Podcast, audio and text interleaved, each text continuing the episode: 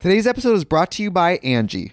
Angie has made it easier than ever to connect with skilled professionals to get all your jobs and projects done well.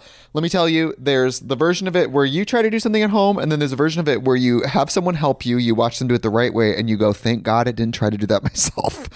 I have fully done things around the home that I think look good, and then a bang in the night, and I wake up to a shelf collapsing, a painting falling off the wall. Like it, I've I've seen it all go south. I own a home, and I can tell you, I know how much work it can take. Whether it's everyday maintenance and repairs or making dream projects a reality, it can be hard just to know where to start. But now all you need to do is Angie that and find a skilled local pro who will deliver the quality and expertise you need.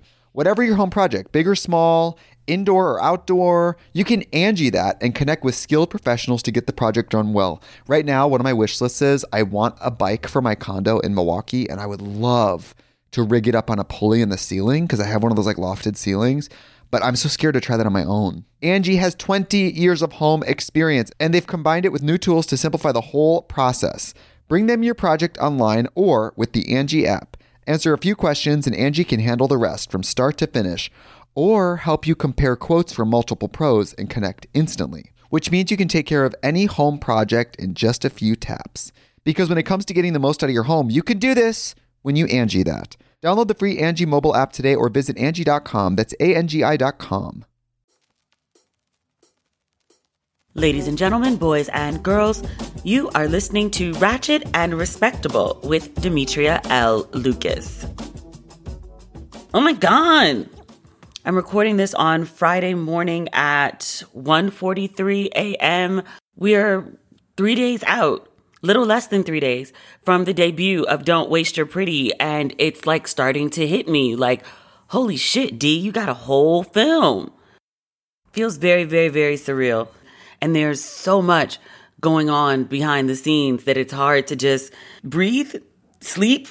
That's not something I know much about lately. I've just been in go mode for so long that I haven't really had a chance to take it all in, but it's like starting to hit me. Like my friends are sending me videos from all over the country um, saying they're listening to the radio and they heard drops for Don't Waste Your Pretty or watching ESPN my dad said he was watching ESPN and the ad for Don't Waste Your Pretty came on. And he was like, Did I hit the remote? Like, it's on ESPN? Another friend was in a taxi. He was like, D, it wasn't even a long taxi ride. And I heard the commercial twice. God, but it's just so surreal. Like, I remember writing it. I wrote it at my kitchen table, which was um, a gift of sorts grandfather had passed away right when I moved into that apartment and my mom gave me some of it and she said, well, you know, get something nice for yourself, something you need that your grandfather would want you to have. And she called me when I was standing in Bed Bath and Beyond to tell me that he passed away because literally I just moved into this apartment.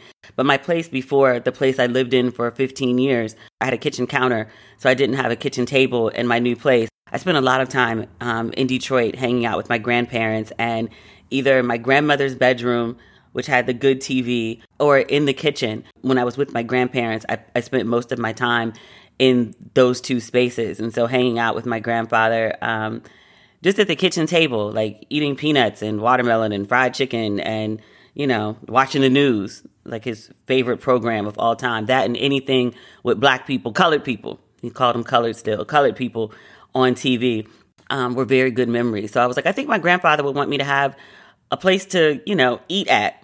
But my kitchen table turned into a de facto desk. I wrote and rewrote Don't Waste Your Pretty while sitting at that desk. I don't have many regrets in life. One that I do have, I left most of my furniture because I left New York very abruptly. I didn't take that table or the chairs with me. Hmm. But yeah, like it just seems very surreal. I got this amazing video from uh, my friend Sabrina in Houston. I've known Sabrina since Jesus, 2002, 2003. But Sabrina sent me this amazing video. She heard a Don't Waste Your Pretty drop on the radio and just like completely freaked out and was like, oh my God, that's my friend, that's my friend. So the word is getting out. I'm very excited about that. Bevy, Bevy Smith, who was on the podcast a couple weeks ago, she did a great unboxing video, which let a lot of other people know about the film. One of my favorite snacks, he sent me a video congratulating me on the new film and encouraging people to watch it. And I was like, look, promo for this film, all hands on deck. Like everybody, everybody's pitching in to make sure that this is a success. So I hope that it is received as well as it's being promoted. Put a lot of work into this book and this brand and this film in the last, what, eight years now?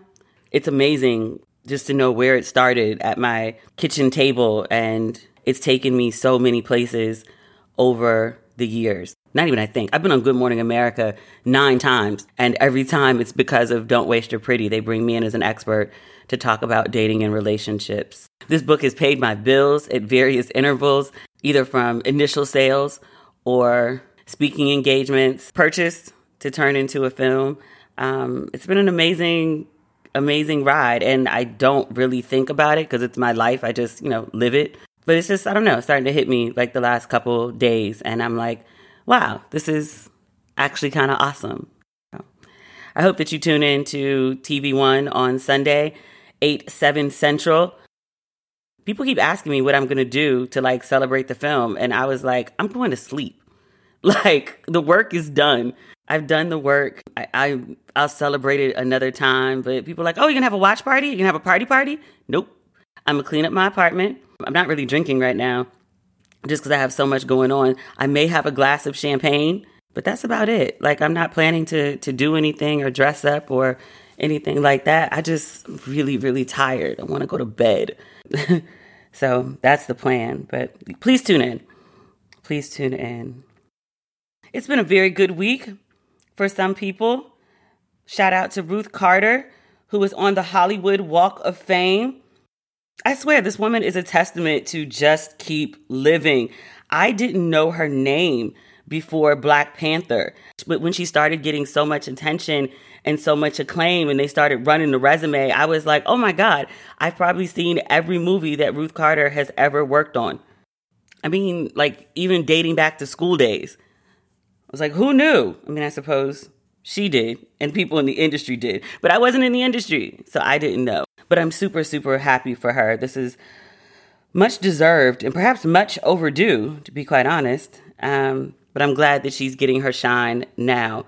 She also has a great exhibit right now. I think it's just the costumes for Black Panther, but don't quote me on that. But she has a great exhibit going on right now at the SCAD Fashion Museum in Atlanta.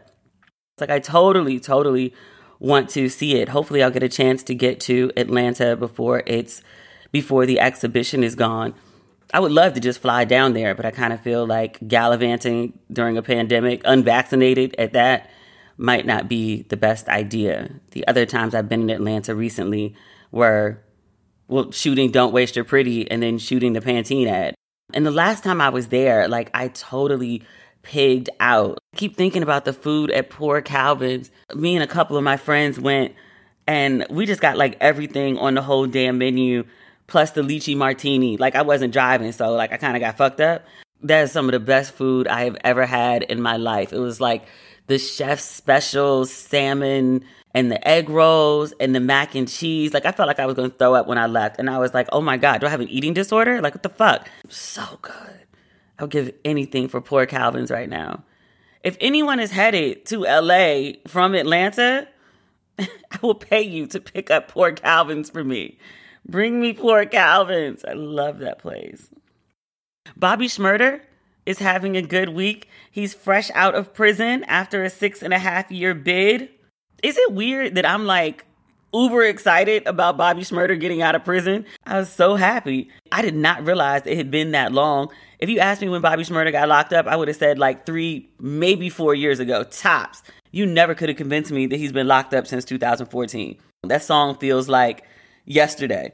I still think of him every time somebody says about a week ago. And I also didn't realize how young he was. Like I knew he was young, but he's 26 now after being locked up for six years. I was like, oh my God, he was a baby when he went to jail. GQ caught up with him on his first day out and they did an extensive interview. He, I mean, he looks like himself, but he looks like himself, like plus 50 pounds of muscle. Like he's huge, totally swole. And I was like, oh, the little skinny kid that like threw his hat up in the air. We were all like, what happened to the hat, bruh? Um, like man size now. I was like, holy shit. They also mentioned he had a brace on his hand, some like bandaging of some sort. And the GQ writer asked, like, you know, what's that about? And he was like, you know what it's about. I was in jail. So, you know, he alludes to mistreatment or fighting or something, but thank God he's out. Some interesting revelations in this GQ article. Bobby talks about how he had a lot of time to think while he was in prison, and he decided when he would get out, he would take music seriously. He would take his life and his career seriously. And so the writer asked him, and he was like, You know, you didn't take it seriously like before you went in? And he was like, Nah. And he was like, I didn't want to shoot that video. He was like, They had to bribe me to shoot it. I made them buy me an outfit. And I was like, Are you serious? And he was like, Well, you know, if you didn't take it seriously, like, what were you in it for? And he was like, Money and bitches, which is a very 19 year old male response but he says he's going to take it seriously now. And he also talks about this conversation he had with um with Meek Mill. He said he was in prison and he was doing all right. He had been to um not necessarily jail, but he'd been in juvenile detention before he got locked up on the charges that he went to jail for. And so he was like, you know, I was familiar with jail. It wasn't, you know, the end of life or whatever. You know, you make it, you know, jail is jail. You make it what it is. But he said he got this letter from like a six year old girl who said he was her favorite rapper.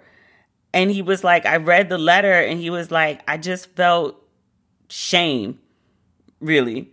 Like, I'm somebody's favorite rapper and I'm locked up in prison. Like, someone looks up to me as a role model and I'm locked up.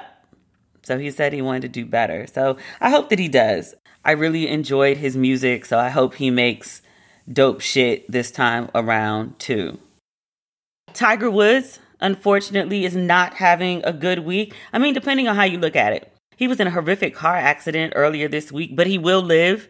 I was very triggered by the CNN coverage of that accident. They kept showing the mangled car. Like, I'm shocked that he survived that accident, but it totally gave me Kobe vibes. I was just rethinking that feeling that I had um, when I first heard about Kobe Bryant's helicopter and then you know, all the speculation of who was on board and then the final confirmation that he was with his daughter and, you know, just how terrible that whole thing was. I don't think Tiger Woods is as nearly as beloved as Kobe Bryant was. I think he's respected as an athlete, but I think he's had a few too many scandals, not just like a one and done. But nobody wants Tiger Woods to die. He's weird with all that Cablinasian shit, but nobody want anything bad to happen to him. Not like death, like trip and fall maybe, but like not death. Jesus. But he's going to he's going to live. That's the important part. He had um, several surgeries on the day of the accident. Um, I read they put um, all sorts of rods. I think his ankle was shattered or something. His femur. There's a rod. They were doing some other stuff. So the first thing I thought, and I was like, you know, is this like a Teddy P situation? Is is he going to be able to walk again? Hopefully so. CNN was so weird. I guess Tiger Woods had done an interview recently and he was talking about competing in whatever the next big golf tournament was. And CNN was like, there's speculation about whether he'll be able to compete. And I was like, whether he'll be able to compete. I was like, the man has a rod in his femur. He ain't walking no time soon. He ain't comp- he ain't playing golf. I know that much. Did you see that car? I still haven't watched that Tiger Woods documentary. Like I've been so swamped for so long. Oh my god. But I do want to watch it. It's a two-part documentary. It's been compared to the Michael Jordan documentary. Critics gave it good reviews, but what made me really want to watch it was a bunch of my friends saw it and the overall conclusion was kind of like, yeah, Tiger never stood a chance. He was going to be fucked up from get-go. But I never got to the answer of like why. I imagine it has something to do with his father in the reviews that I read, a couple of them compared his father to Joe Jackson, which is never a compliment. I really got to find time to watch that. I really do want to to see that documentary. Now, I'm not the biggest Tiger Woods fan, but I'm just interested in like what makes people tick and also like that drive that people have to like become the best at what they do. I'm interested in that. In other TV news, my favorite shows are back. Last episode, we talked about how I was anticipating Snowfall, and we had Amin Joseph, who plays Unc Uncle Jerome. We had him on the episode to tell us what to expect for season four. I did get a chance to watch the season premiere of Snowfall. They had two episodes and Snowfall is one of my favorite shows. So I I was packing don't waste your pretty boxes actually like this thing is all hands on deck. So when I was up packing one night, I, I put the episode on to watch it. When Unc was on the show, he made a couple really good points and things that I knew in the back of my head, but like hadn't really like processed like in the frontal lobe. And he was like, you know, this show is a tragedy. We're talking about crack dealers in the 80s in LA. Like this story doesn't end well. It just doesn't. He was like, You're we're watching a tragedy. It's just a matter of like how it plays out. And I was like, Well, when you put it like that, and I was very disturbed that he wouldn't answer my question about whether he survived season four. And I was like, yo, stop playing with me. But I was thinking about the show when I was watching it. I had like really bad anxiety watching this show. And I was like, I'm really way too tied in to these characters. But I was thinking the best case scenario for Franklin Saint is that he gets locked up. And even in his best case scenario, he ends up locked up for what, 16 years? The character that Franklin Saint is based on Freeway Ricky Ross, he got locked up for 20 years and served 17. And I was thinking the other day too, I was reading something about Rayful Edmonds. That was, I guess, the Franklin Saint of DC in the 80s. He's one of DC's best known drug dealers. He's alleged to have been making 2 million a day at the height of his drug organization. His sentence was recently reduced. He was sentenced in 1989 to life in prison. So he's been in there for what, 30, 31 years? He's 55 now. He's been locked up since he was what, 25? But that's how he survived the game is he got locked up. If he stayed on the streets, he probably would have been killed while still in his 20s. So I was like, yeah, so best case scenario for our dear Franklin Saint is jail. Jesus. Somehow, though, I don't think that's going to be Franklin's end. Just some of the choices that the writers have made in the course of this show, I don't think Franklin survives through the final episode of the show. I think Franklin goes out with a bullet. Just so sad. That's my prediction for the show. Whatever the final season is, I think he's going to die. I know for certain, even without ever talking to a writer for the show, that a lead character is going to die this season and I think it's going to be Aunt Louie or Uncle Jerome. I thought Jerome's days were numbered once Franklin's dad came back into the picture because he and Jerome served the same function in Franklin's life and so thusly in the show. And the dad is developing his own storyline this season. And I was like, yo, I really think Unc is about to die. And I'm very, very upset about it already. But I definitely think there's going to be a major character death. If nothing else, like the show is so violent now I don't know how far we've skipped ahead. It's only been a couple months tops, but it's like so dark now. We've got the emergence of the Crips and the Bloods. I don't think they're calling themselves that yet. But in the finale of season three, and Amin talked about this scene as one of his favorites, but it's like when you see Man Boy, he has on blue, and when you see, what's the other guy's name? The crazy dude. But when you see the crazy dude, he and all his friends have on red. Like I caught that when I first watched it, and I was like, oh, here we go. And there's a really weird, not weird, smart, I guess is probably the better word. There's a familial tie between the show version of the leader of the Crips and the leader of the Bloods. Man Boy's sister has a kid by the crazy dude. That's how Franklin, or at least Lee, initially meets the crazy dude because Man Boy has the connect and he and Lee go to Crazy Dude's house. They're having full out warfare on the streets of their city. They're not just attacking their community, they're literally attacking family. Like Man Boy is trying to kill his nephew's father, and the crazy dude is trying to kill his baby mama's brother or his child's uncle because man boy is both. Like, that's crazy. And crazy dude is just like, I mean, he's crazy as shit. Like, we knew, like, from when he had dude locked up in the bedroom that he was crazy. But I was like, you're stringing people up crucifixion style in the middle of the hood? Like, we're there, bruh. We're there. Let we get an update on Melly. I won't tell you what's going on with Melly just in case you haven't watched the show. I don't want to do complete spoilers, but Melly now is almost as disturbing as Melly smoking crack. The stuff she was saying, I was like, girl, they've brainwashed you. But it's setting up to be a good season. Amin promised that it was going to be bigger and wilder and crazier. And so far, what I've seen confirms what he said. So I can't wait to get into this season.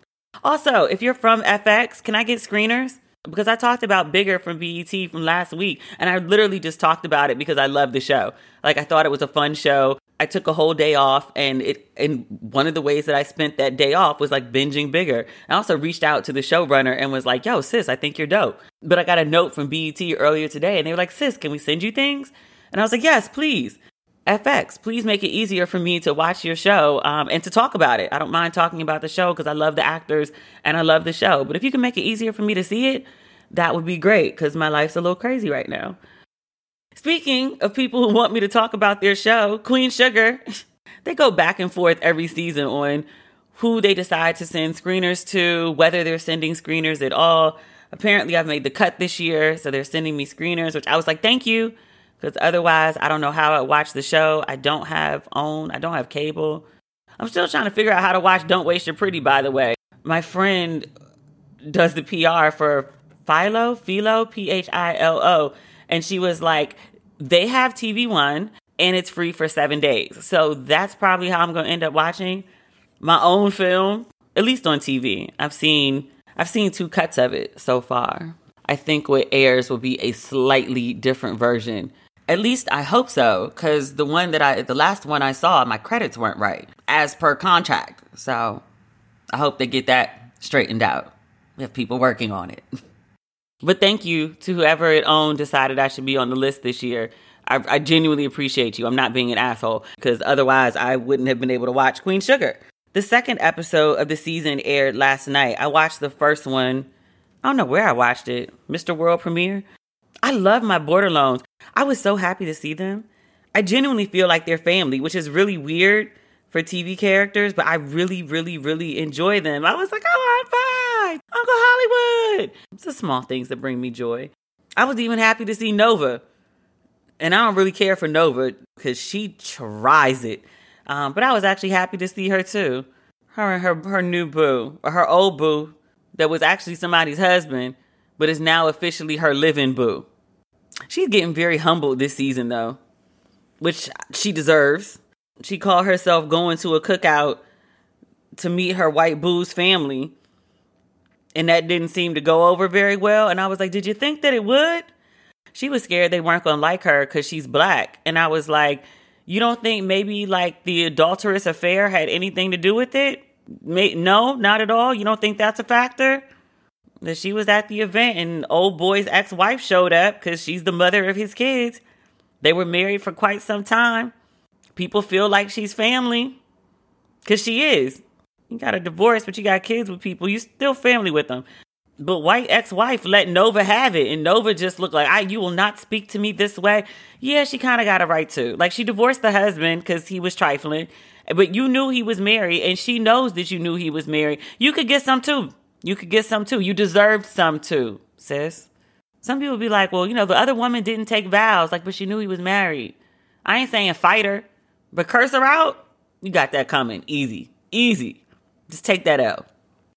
And I love Charlie's storyline. I think the writers were really, really smart to bring in an antagonist for Charlie that was essentially another Charlie because Charlie is very, very intelligent and she's able to outsmart nearly everyone that she's come in contact with in various ways. But now Charlie has met herself essentially. Once she this new woman is amazing. Like she's like evil Charlie. You remember the mother, the mother mistress from Underground? I cannot remember her name on the show. Ernestine? Don't quote me. But she was the mother on Underground and she was also having like the the dom sex with her master, which I was like, this show is weird as fuck, but I love it. That's Charlie's nemesis on Queen Sugar. She's a beautiful woman. Like she's like perfection. She's so so pretty. I'm happy to see her working.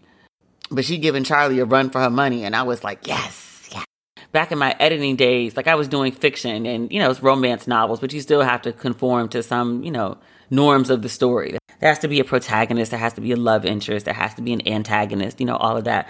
But one of the things that makes a good hero is a good antagonist. A hero is only as heroic as the adversity that he or she overcomes. So, if you really want to make someone heroic, you got to put them up against someone who gives them a fierce fight. And if they can overcome that, then they're genuinely heroic. Like Superman. Leaping over a rock is nothing, leaping over a mountain is something. Crass analogy, but you understand.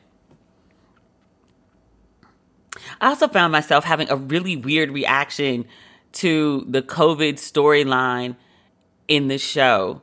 And without giving anything away, like the show, the se- this season tackles the early days of COVID and all of the different reactions, like the people who take it super seriously, the people who are like, eh, it's not that serious.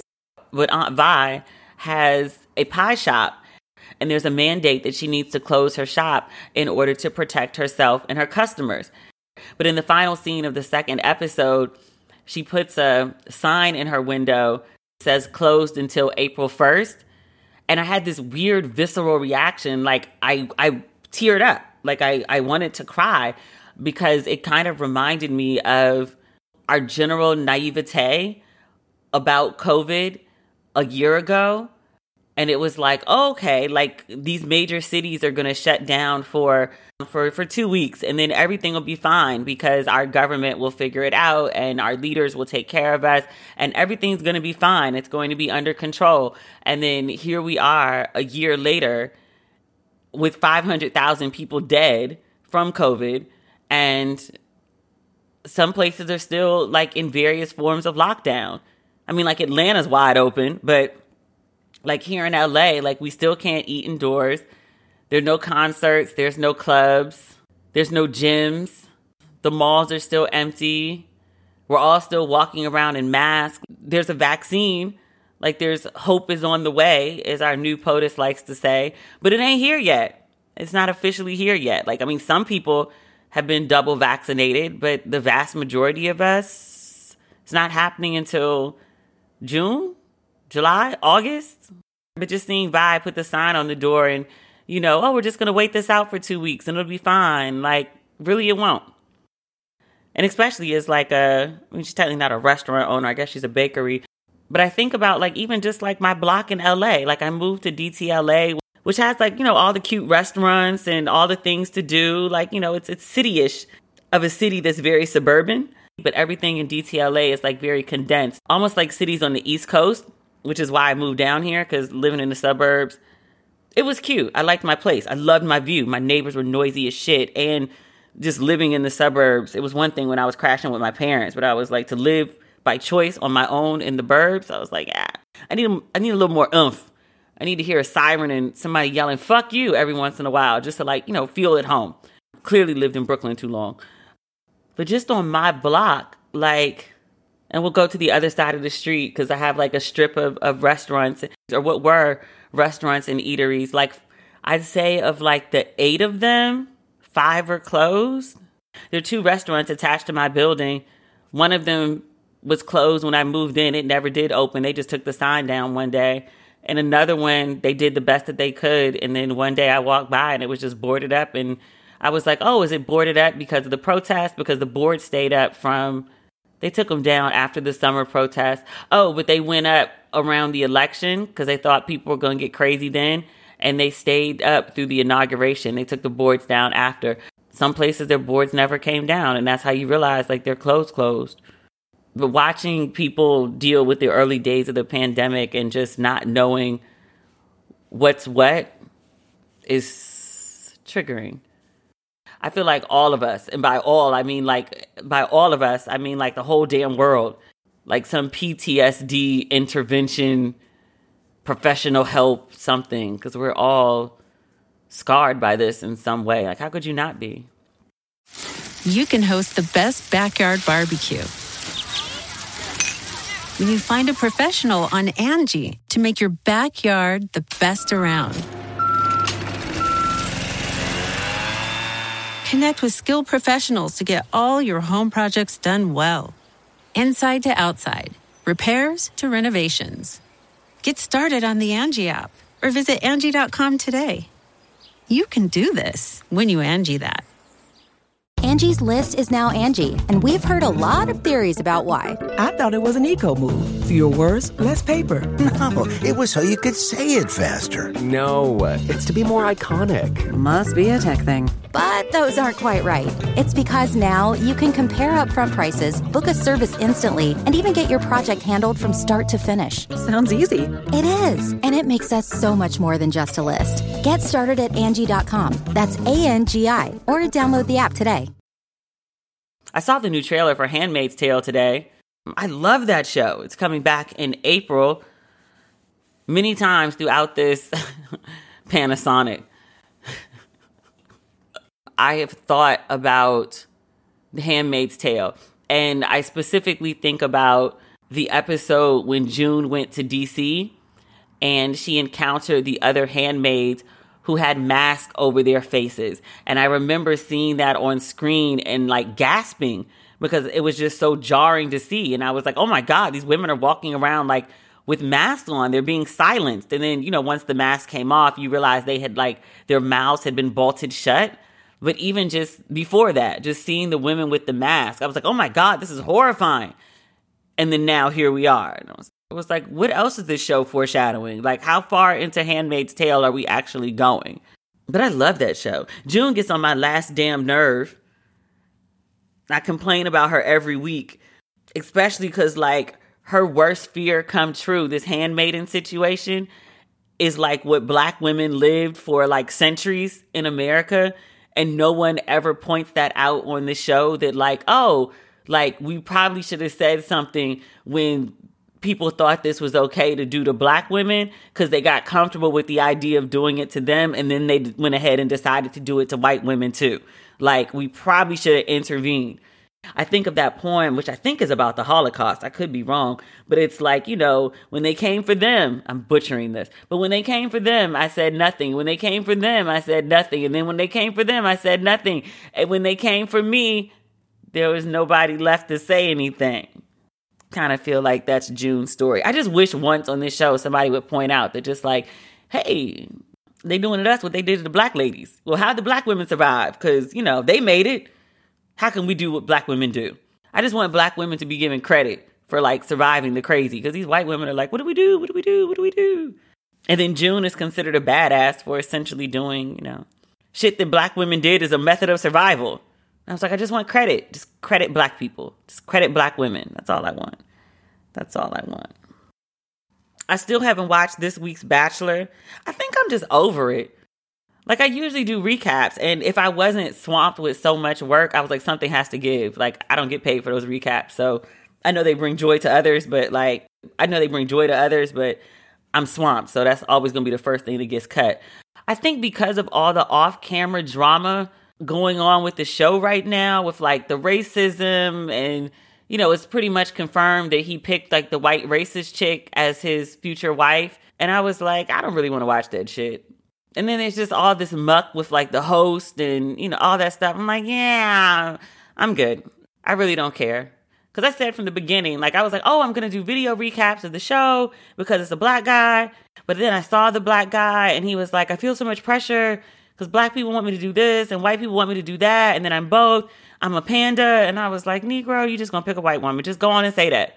And then he did an interview where he was like, you know, I'm upset that people just assume I'm going to pick a white woman. And I was like, oh, so there's hope for a black girl. I was like, well, let me tune in. And then I got sucked into the show and then just all the drama. I'm just like so over it. I was like, I just want to watch like, you know, a messy TV show. I don't want it to be messy like in actual life, which all TV shows are. But I was like, but I don't want it to spill out into the public. That ruins the experience for me. I will give Matt credit though, like for all the drama that's been going on with the show. He started off very much trying to toe the line and was like, well, let's hear both sides because we don't have all the facts and these allegations can really ruin people's reputation. So let's see where it goes. And then after the Chris thing, he came out and was like, I stand with Rachel Lindsay, who was the black bachelorette who was interviewing Chris Harrison. So the interview that got him put on punishment from The Bachelor. So Matt did come out and make a statement on Instagram because that's where all great statements are made these days. Matt says, quote, the reality is, is that I'm learning about these situations in real time. And it has been devastating and heartbreaking to put it bluntly. Chris's failure to receive and understand the emotional labor that my friend Rachel Lindsay was taking on by graciously and patiently explaining the racist history of the antebellum South, a painful history that every American should understand intimately, was troubling and painful to watch. As Black people and allies immediately knew and understood, it was a clear reflection of a much larger issue that the Bachelor franchise has fallen short on addressing adequately for years. So good for him for speaking out, I guess like I said, it's all but confirmed that like he picked the white chick. It's like 90% confirmed. It's everything but the pictures. But it's like, you know, you had all these options for women in the house, many of them melanated. You decided to discard all these other women and go for the white girl who also happens to be racist. Like that makes you look crazy. I, I kind of made peace with him choosing the white girl because his mom is white. So I really wasn't expecting anything else. There were some white women in the house that I thought were cute and had good energy that I, I wouldn't have been mad at. But I was like, you went for the white chick that goes to like old style plantation parties. And her parents are definitely Trumpers. She's like some MAGA content online. But I was like, this is the white woman you chose? There's a lot of think pieces to be written about that. Hmm. I don't know. I'm just not interested in it. I think if I had downtime, I might try to give it a watch, but it's nothing that I can prioritize. I also got caught up on This Is Us because I love This Is Us. The last episode about like how they handle their newborns, yeah. I really only care for the show when it focuses on the Black Pearsons. It is what it is. The uh, Kate storyline just doesn't do it for me. Kevin is far more tolerable than he used to be. I'm really not that big a fan of Madison. Maybe the babies will change that. I don't know. Doubtful. I guess we need to talk about some real life ratchet shit this week. I've only been marginally following the news for the last few days. This latest Don't Waste Your Pretty drop has literally consumed my life. Good problems, because I could drop merchandise that nobody bought, and that would be a big problem. Thankful to do it, but I did this surprise drop on Tuesday night. Like, I just put a ton of sweatshirts on the site and was like, you know, have at it. May the odds be forever in your favor. And so and as of Friday morning, there's there's stuff left. Most of the smaller sizes are gone. If you're a large to a 4X, there are still sizes on the site. But literally, like, press pause and go to the site now to get your merch because I don't know what happens after Sunday. And I have no plans for a third drop. I didn't have plans for a second one, but like a lot of people asked about the shirt. So I was like, well, let me figure it out probably not doing a third drop. And I'm dead serious because, like, after this, I'm going on vacation. I don't know where I'm going. I may just lay in this house and stand out on my balcony to get sun. But, like, I'm not thinking about work. I'm not doing any work. I'm just going to, like, lay and sleep. I leave that other part out and grub Grubhub my life. I'm not cooking. I'm I'm not I just I just need like a breather from life. That said, the little bit of news that I did catch, mofos are going crazy. Remember that QAnon chick, the Marjorie Taylor Greene? She was elected to Congress from someplace like an hour outside Atlanta. This is batshit crazy. And I know that's the, I know I keep using that term to refer to her, but it's the most accurate one that I can think of. What does she do? How do I explain this?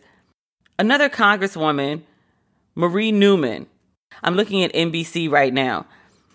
Congressman Marie Newman has a transgender child. She works in the office across the hall from Marjorie Taylor Greene's office. Marjorie Taylor Greene tried to block the Equality Act, which supports LBG, which supports LGBTQ rights. Marjorie Taylor Greene, she believes prohibiting discrimination against trans Americans is disgusting, immoral, and evil.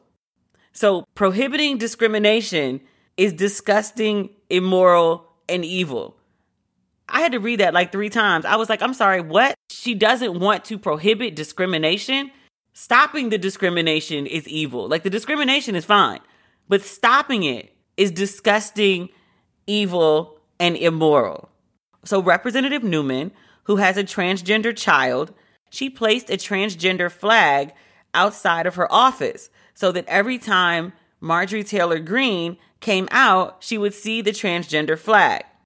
Greene responded by tweeting a video of herself where she's putting up a large sign across from Marie Newman's office that reads, There are two genders, male and female. Trust the science.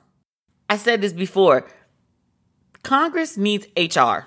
They they for real need like an HR office where they can go to with complaints. The stuff that they're doing to each other, like setting each other up to get killed, stuff like that. They need an HR intervention bad. There's another representative, Cori Bush. Cori Bush asked to have her offices transferred away from Marjorie Taylor Greene, basically because she was like, that bitch is crazy. She didn't say it like that, but that's what she meant. And she was like, uh, I gotta get away from her. So she moved offices. This woman is a terror amongst Congress. If I pulled this shit at my job, I would be fired. But you're a member of Congress doing this shit? Like, literally, if I got on the internet tomorrow and said, prohibiting discrimination against trans Americans is disgusting, immoral, and evil, every single one of my contracts would be pulled. My little Pantene check, bye. My little TV One situation, bye. They don't know me no more all the networks and stuff, all the ads on this podcast, they'd be like, ooh, ooh, LGBTQ discrimination. Ooh, we can't do that. We won't have that. Mm-mm.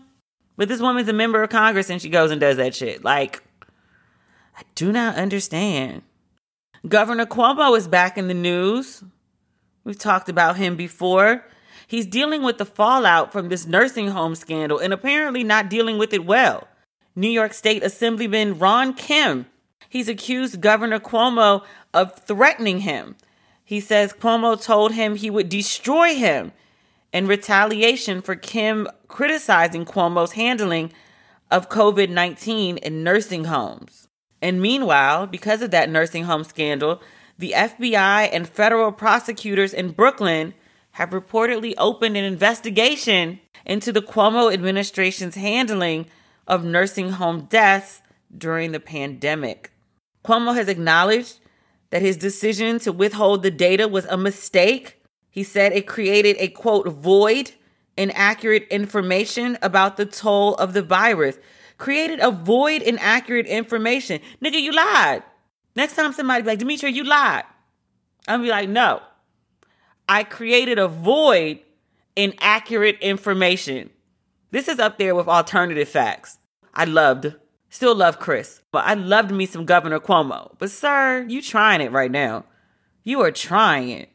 You had potential POTUS status, and this isn't this isn't helping the bid, sir.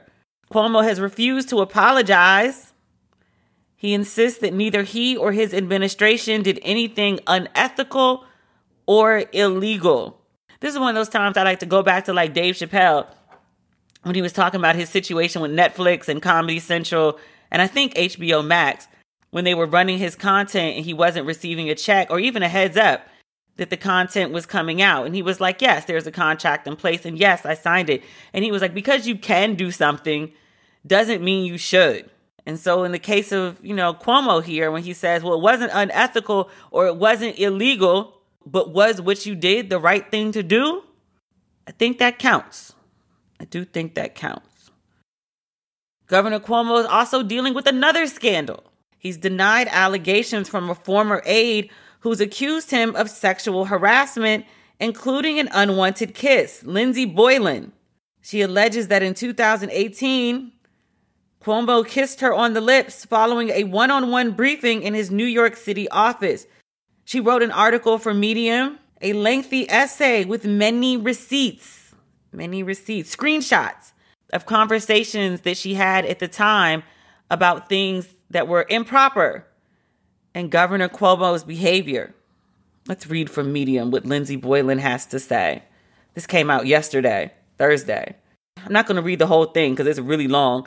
She says at one point, the governor suggested to her, quote, let's play strip poker. She says they were flying home from an October 2000 event in Western New York. She alleges, quote, Governor Andrew Cuomo has created a culture within his administration where sexual harassment and bullying is so pervasive that it is not only condoned but expected.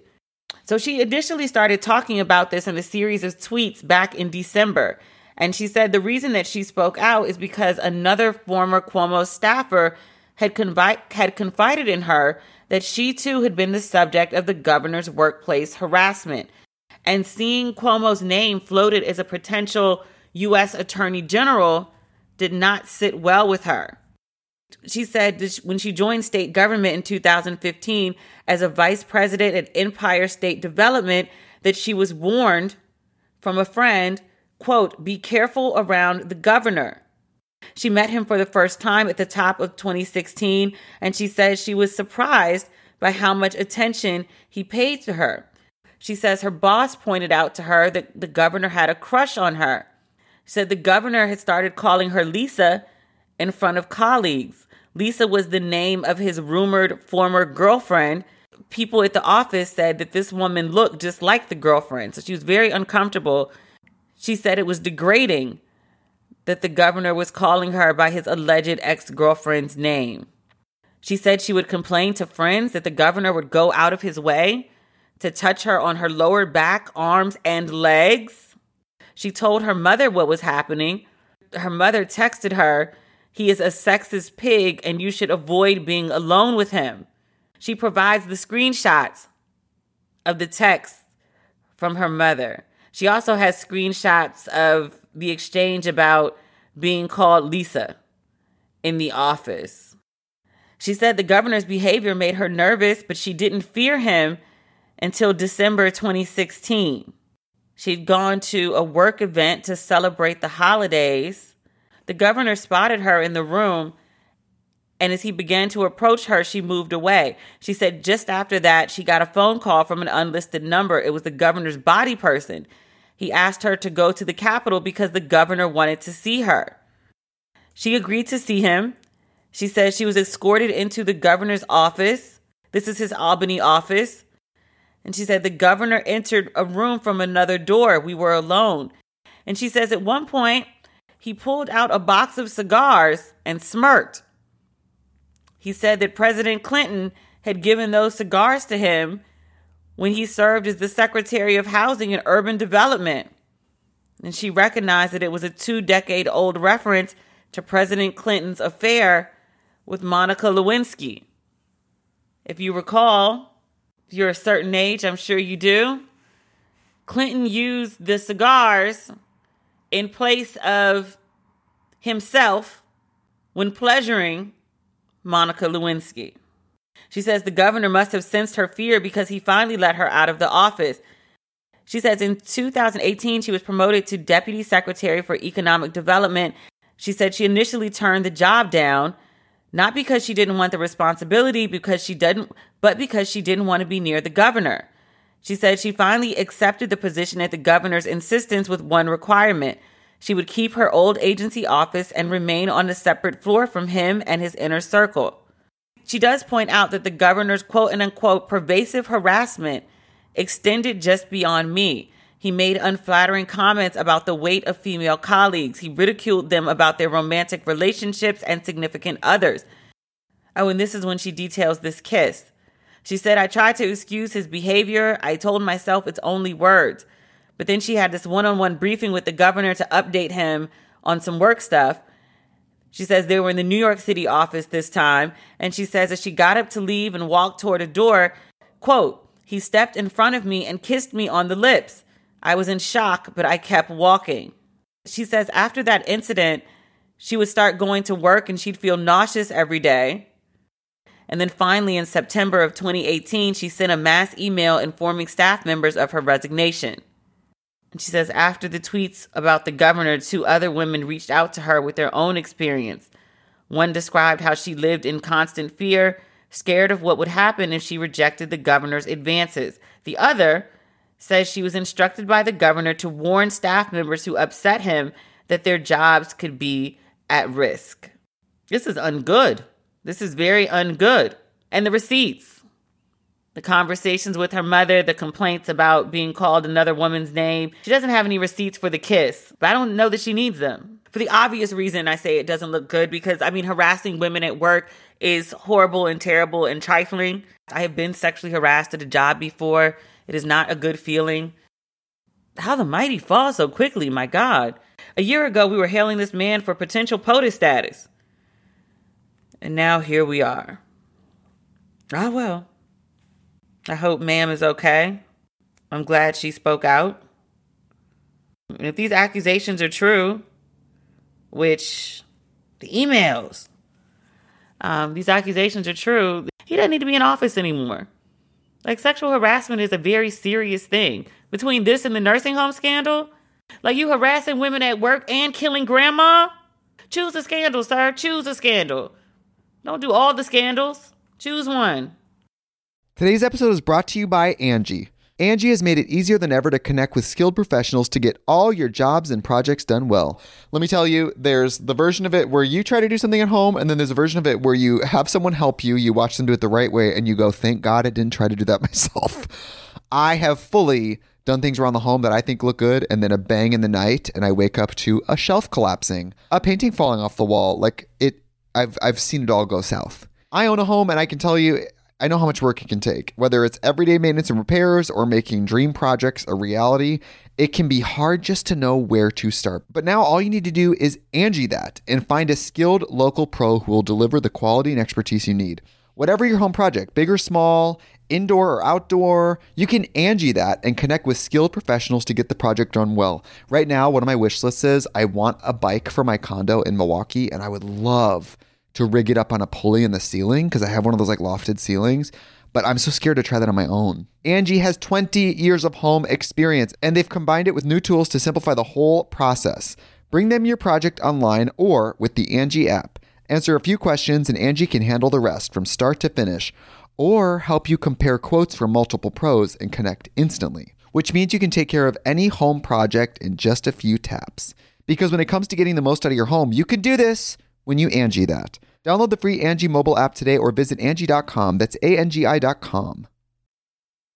Last but not least, I want to talk about Andre Leon Talley once again. We talked about him either Tuesday or last week. I can't remember which one. It's all running together now. But he is back in the news. The New York Times did an expose on his housing woes. They were trying to figure out how a man of Andre Leon Talley's professional stature, his great influence, ended up in this situation where he's 72 and about to be evicted by the former CEO of Manolo Blahnik. It's an ugly story. And it's it's about Talley, but it's also about like the nature of fashion. Let me just actually just read what the New York Times says. In describing ALT's situation, the Times summarizes in some ways the suits are simply the latest cautionary tale about the problems of mixing work and friendship. But more broadly, the problem with the house throws light on a pattern of behavior long endemic in the fashion world, in which gifts, favors, and influence were the currency of exchange. Often it was hard to tell what was business and what was personal.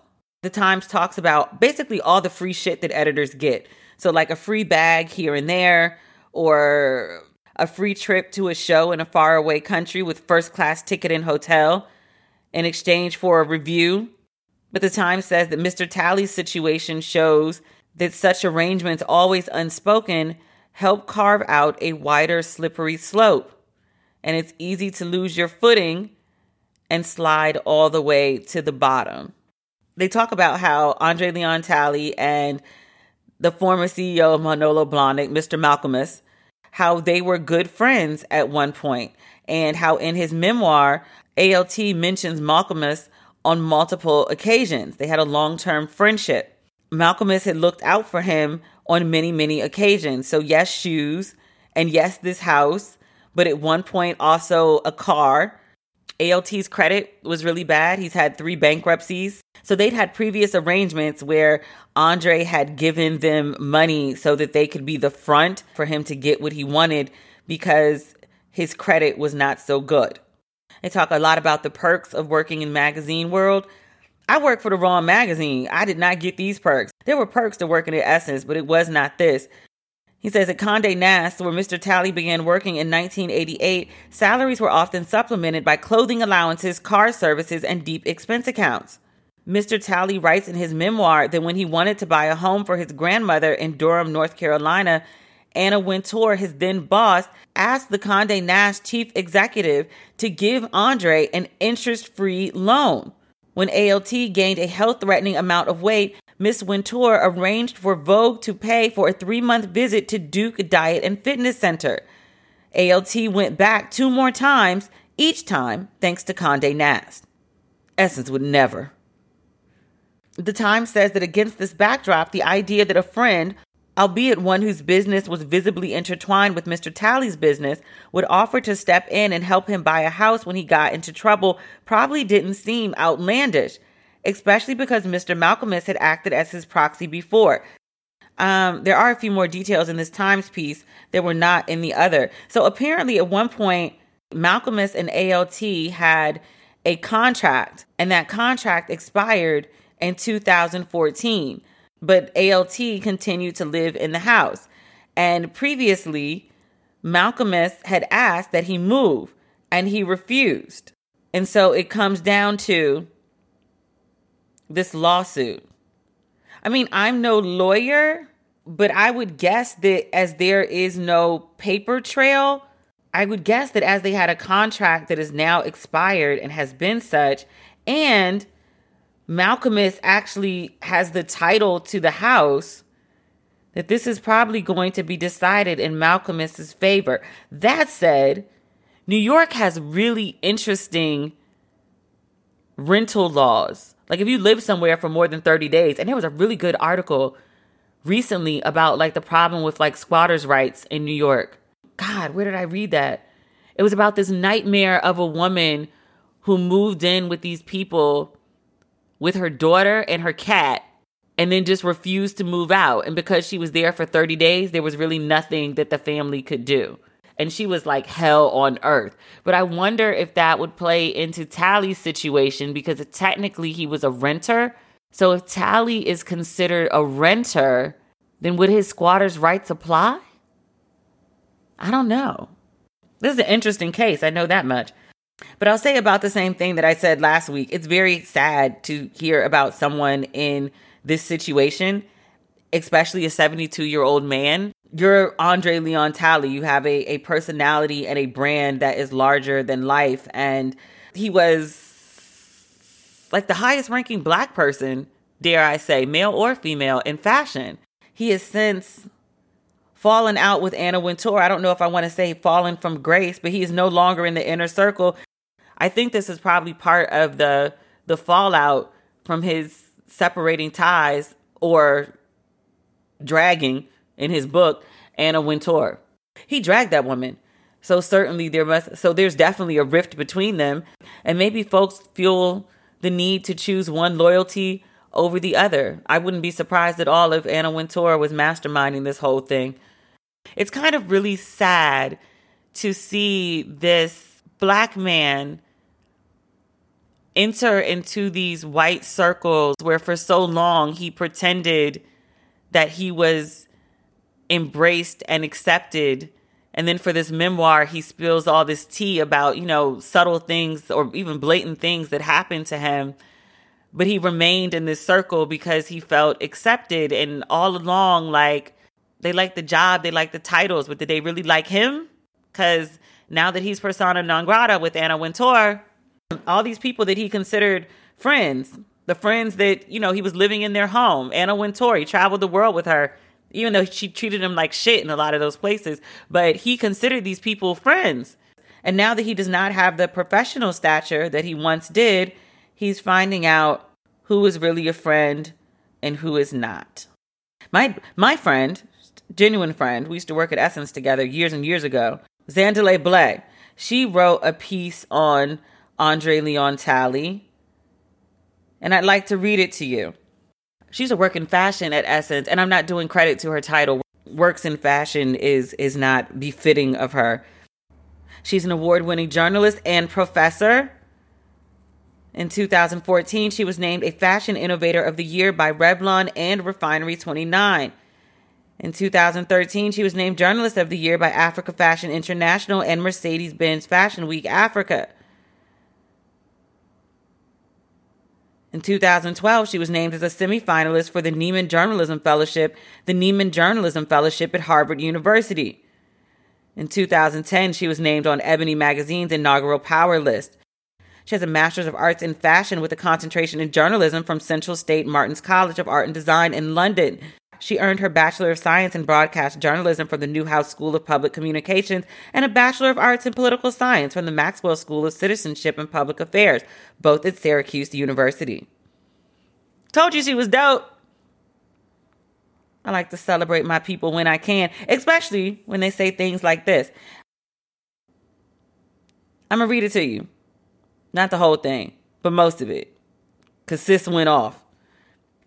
Quiet as it's kept, Quote Quiet as it's kept, some of us have had the privilege of being broke and evicted in peace and privacy because our brown nosing didn't get us because our brown nosing didn't get us a big enough seat at the table to be targeted by major press outlets. But anyway, I digress. I don't know this man, but sorry to this man. So very sorry to this man. He may have held his seat at the table with an iron grip and allegedly never helped a quote brother or sister out. But still, at 72, his existence in the space and persistence in that existence means Talley crawled so career tokens like me could walk. He shucked so overdressed Southern fashionistas in the industry could jive. He put on airs so all social climbers from all tribes could fly. Nah, he likely never did it for us, but darling, as muse, editor, and footstool to all the great white ladies, from Grace Mirabella to Diane Vreeland to his coldest winter ever, this man did it first and best enough to emerge as the global archetype of fashion and did so being too fat, too black, too gauche. I hear the laughter at his demise, but I see no roses for his rise. Gag. Because today's overblown, overdressed, overeasy social media fashionistas have Andre Leon Talley to thank for their chunky styling and thin personas. These fashion royals have no bloodline, but Talley is the father a bad father, yes. A neglectful father, yes. A father who would rather chase white women than tend to his black, brown, and mixed babies, yes. But how many of us have daddies like that in real life? Maybe it's just my trauma, but I've grown a soft spot for deadbeats with rich delusions and poor priorities. So, in between our private chuckles and kikis on Leon's latest humiliation, there have been so many. It would be so human and humane to take a second to have a little respect respect for an elder, respect for revenge, respect for failure, respect for loneliness, respect for friendlessness, respect for lovelessness, respect for shallowness, respect for pain, respect for imperfect bodies, respect for imperfect path, respect for the table, respect for the seat, respect for hypocrites. Respectfully, happy Fashion Week, happy Black History Month. Sis Nat. Zandile, motherfucking Blay. So that is it for this week's episode of Ratchet and Respectable. Thank you for tuning in. And please tune in to TV One. You knew it was coming. Please tune in to TV One this Sunday, February 28th, 8, 7 Central, TV One. If you'd like merch as a little souvenir for the film, please go to demetrialucas.com or don'twasteyourpretty.com or demetrialucas.com. Either or, same site. But if you'd like to get merch, it is there. The mugs, the signed copies of the second edition of the book, and then also what we have left of the hoodies, especially from the large to 4X sizes. So if you got titties, we got a shirt that can fit over them comfortably. You got to stuff them in there. That's not comfortable. I know. Thank you, as always, for listening, and we'll talk again Tuesday next week, next month. Yee, it's all going by so fast. Okay, that's everything. Bye.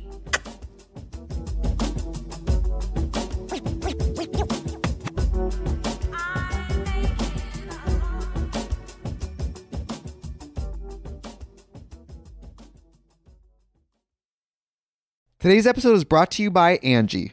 Angie has made it easier than ever to connect with skilled professionals to get all your jobs and projects done well. Let me tell you, there's the version of it where you try to do something at home, and then there's a version of it where you have someone help you, you watch them do it the right way, and you go, thank God I didn't try to do that myself. I have fully done things around the home that I think look good, and then a bang in the night, and I wake up to a shelf collapsing, a painting falling off the wall. Like it, I've I've seen it all go south. I own a home, and I can tell you, I know how much work it can take. Whether it's everyday maintenance and repairs or making dream projects a reality, it can be hard just to know where to start. But now all you need to do is Angie that and find a skilled local pro who will deliver the quality and expertise you need. Whatever your home project, big or small, indoor or outdoor, you can Angie that and connect with skilled professionals to get the project done well. Right now, one of my wish lists is I want a bike for my condo in Milwaukee, and I would love to rig it up on a pulley in the ceiling because I have one of those like lofted ceilings.